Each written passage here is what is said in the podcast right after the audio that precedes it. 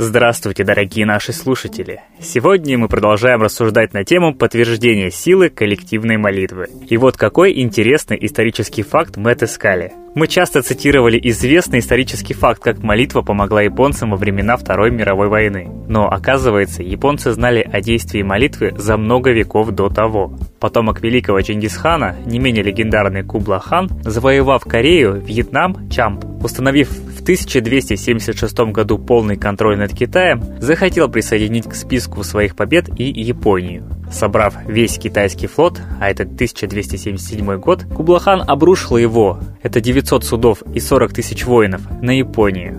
Японская армия терпела сокрушительное поражение. И тогда японцы устроили массовое обращение к богам. На бога надейся. Японцы, догадываясь, что возможно повторение вторжения, укрепили берега в заливе Хоккайдо, где происходила битва. А на подступах к столице возвели стену, подобную Великой Китайской. Может ли желание человека инициировать мощный циклон?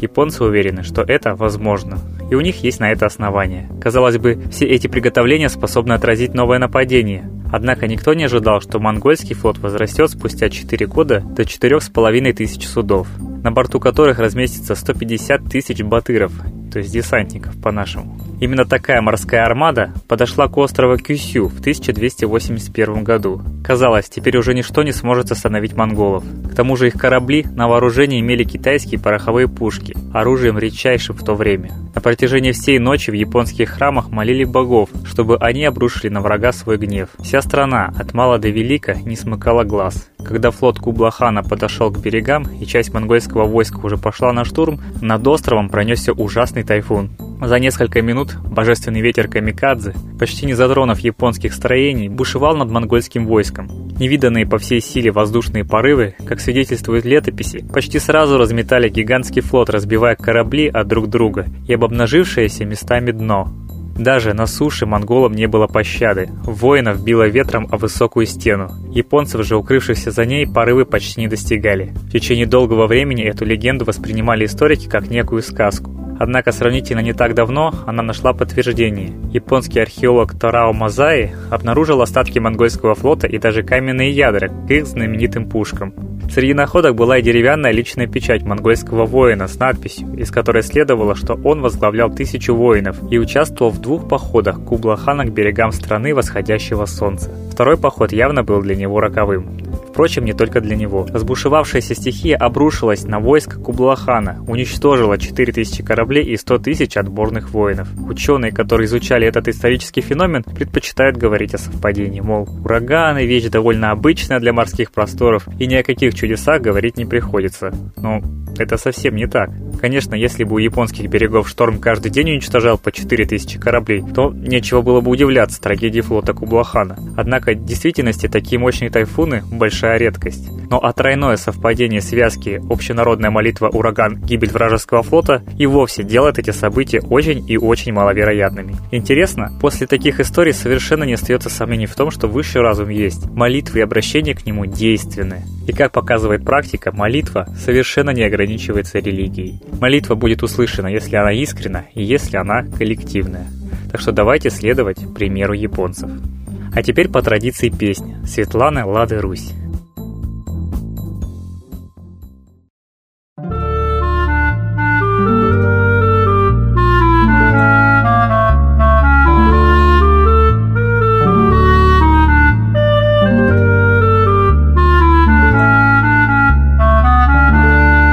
Сияет солнышко, на небе ясное, мы все счастливые, а жизнь прекрасная, и мы красивые, да разудалые, и как грибы растут, да дети малые, в почете мудрые, в почете честные, не по богатству всей стране известные. Мы стали рядышком, за руки взялись, и те, кто нас пугал, не испугались.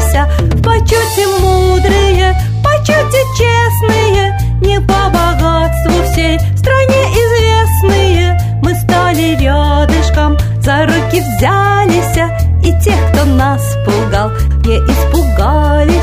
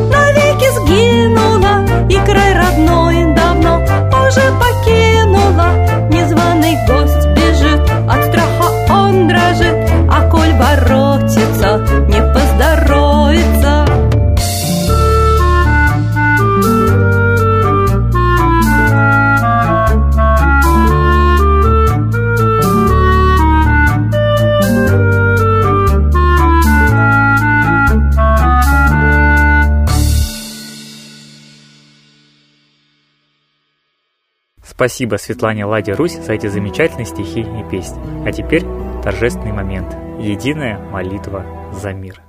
Солнце, Митра, Ра, Майтрея, над землей погибель реет, о России молим мы, чтоб избавились от тьмы.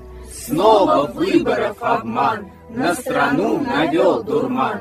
Помоги убрать нечистых, заговорщиков речистых, добрых, смелых нам собрать.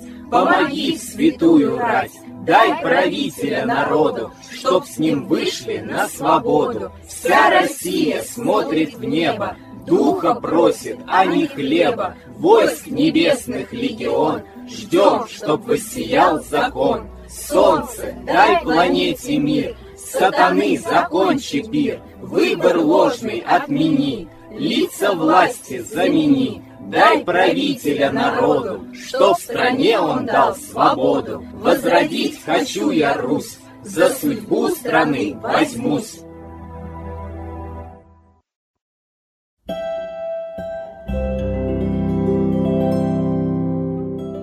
Спасибо всем, кто принимал участие сегодня в молитве за мир. Мы ждем вас на следующей трансляции.